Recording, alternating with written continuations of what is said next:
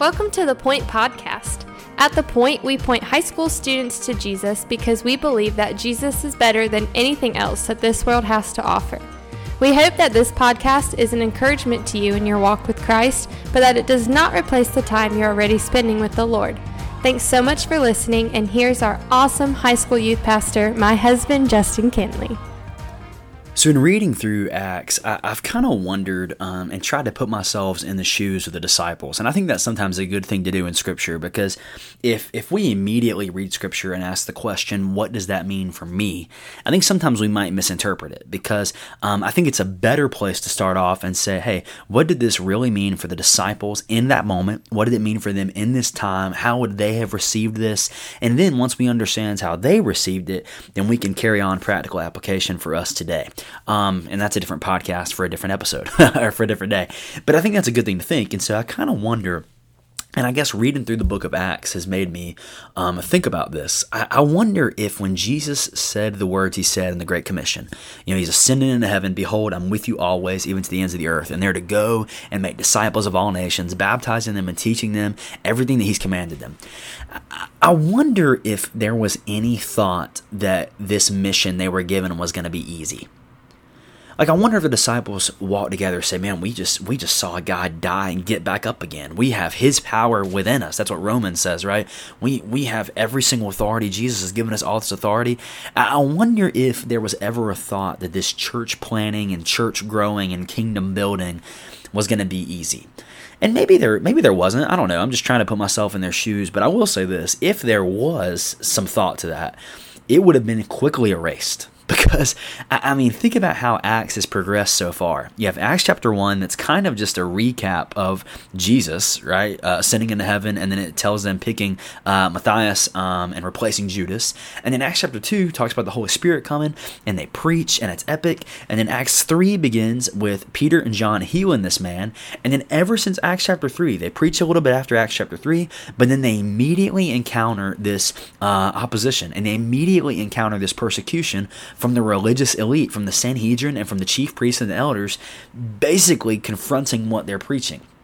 And so, if there was ever this thought that this was going to be easy, that's quickly erased because the first miracle we see in Acts is immediately met with persecution and opposition. And their response to this is amazing. And that's where we're at in verse 23 through 31 today. So listen to what it says. It says, After they, so that's Peter and John, were released, they went to their own people and they reported everything the chief priests and elders had said to them. When they had heard this, they all raised their voices to God and said, so it's a communal prayer that's happening here. Pretty incredible picture. This prayer happens and it says, They all raised their voices to God and said, Master, you are the one who made the heaven, the earth, and the sea, and everything in them.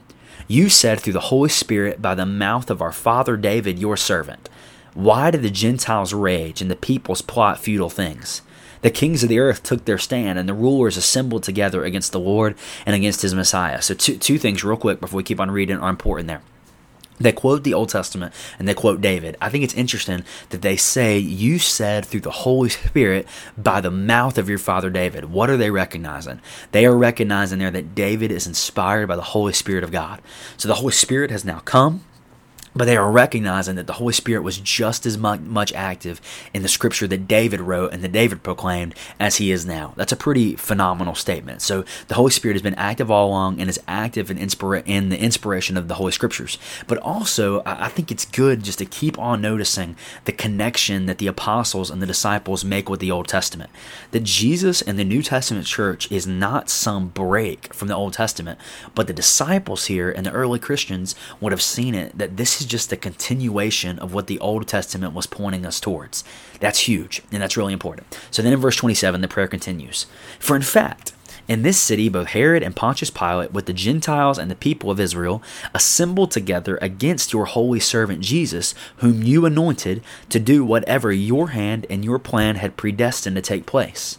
And now, Lord, consider their threats and grant that your slaves may speak your message with complete boldness, while you stretch out your hand for healing, signs, and wonders to be performed through the name of your holy servant Jesus. When they had prayed, the place where they were assembled was shaken, and they were all filled with the Holy Spirit and began to speak God's message with boldness. And so, just real quickly, I, I want us to notice two things.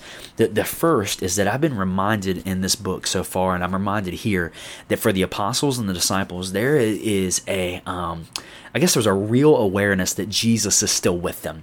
I mean, if you notice what they said in verse 30, uh, while you stretch out your hand for healing signs and wonders to be performed through the name of your holy servant Jesus, that Jesus is still active, that the Holy Spirit is still doing things and moving things. And, and so it's um it, it, really adds a lot of weight to when Jesus says, Behold, I am with you always, even to the ends of the earth. The disciples believed that. And, and although Jesus wasn't physically present, they had his Holy Spirit with them, and, and they believed that Jesus was very much there in their midst. And I would say the same same is true for you and I. That, that the presence of Jesus has not left us. We have the Holy Spirit of God inside of us, and that's an incredible, incredible thing. Um, so I think it's interesting that they noticed that. But then, secondly, is really the content of their prayer, and I, I want us to notice this together today. They don't pray for their circumstances to leave. They don't pray for the persecution to stop, and they don't pray for a nice, easy road. Simply, they pray as these circumstances come that the people and that the church would have boldness in the midst of it. Isn't that an incredible thing? I mean, verse 29 says, And now, Lord, consider their threats and grant that your slaves may speak your message with complete boldness. That's incredible. Now, they don't pray for the difficult stuff to leave. They don't pray for it to disappear, but they pray that they would have boldness in the middle of it. Maybe that's how our prayer life should change. To, to say, God, if it be your will, would you remove something from me? I think that's an okay thing to pray. God, your will be done. But, but to ultimately say, man, whatever I'm in, God, would you give me boldness to help me follow you? Give me boldness to help me share who you are and what you've done in my life. And I think it's just incredibly remarkable here that they don't pray for the difficult times to leave, but they pray that they would have boldness in the midst midst of them. And the Lord honors that prayer as we're going to see in the book of Acts because that theme of boldness is one that you could say defines the entirety of the early church and the account that Acts gives us. Thanks so much for listening.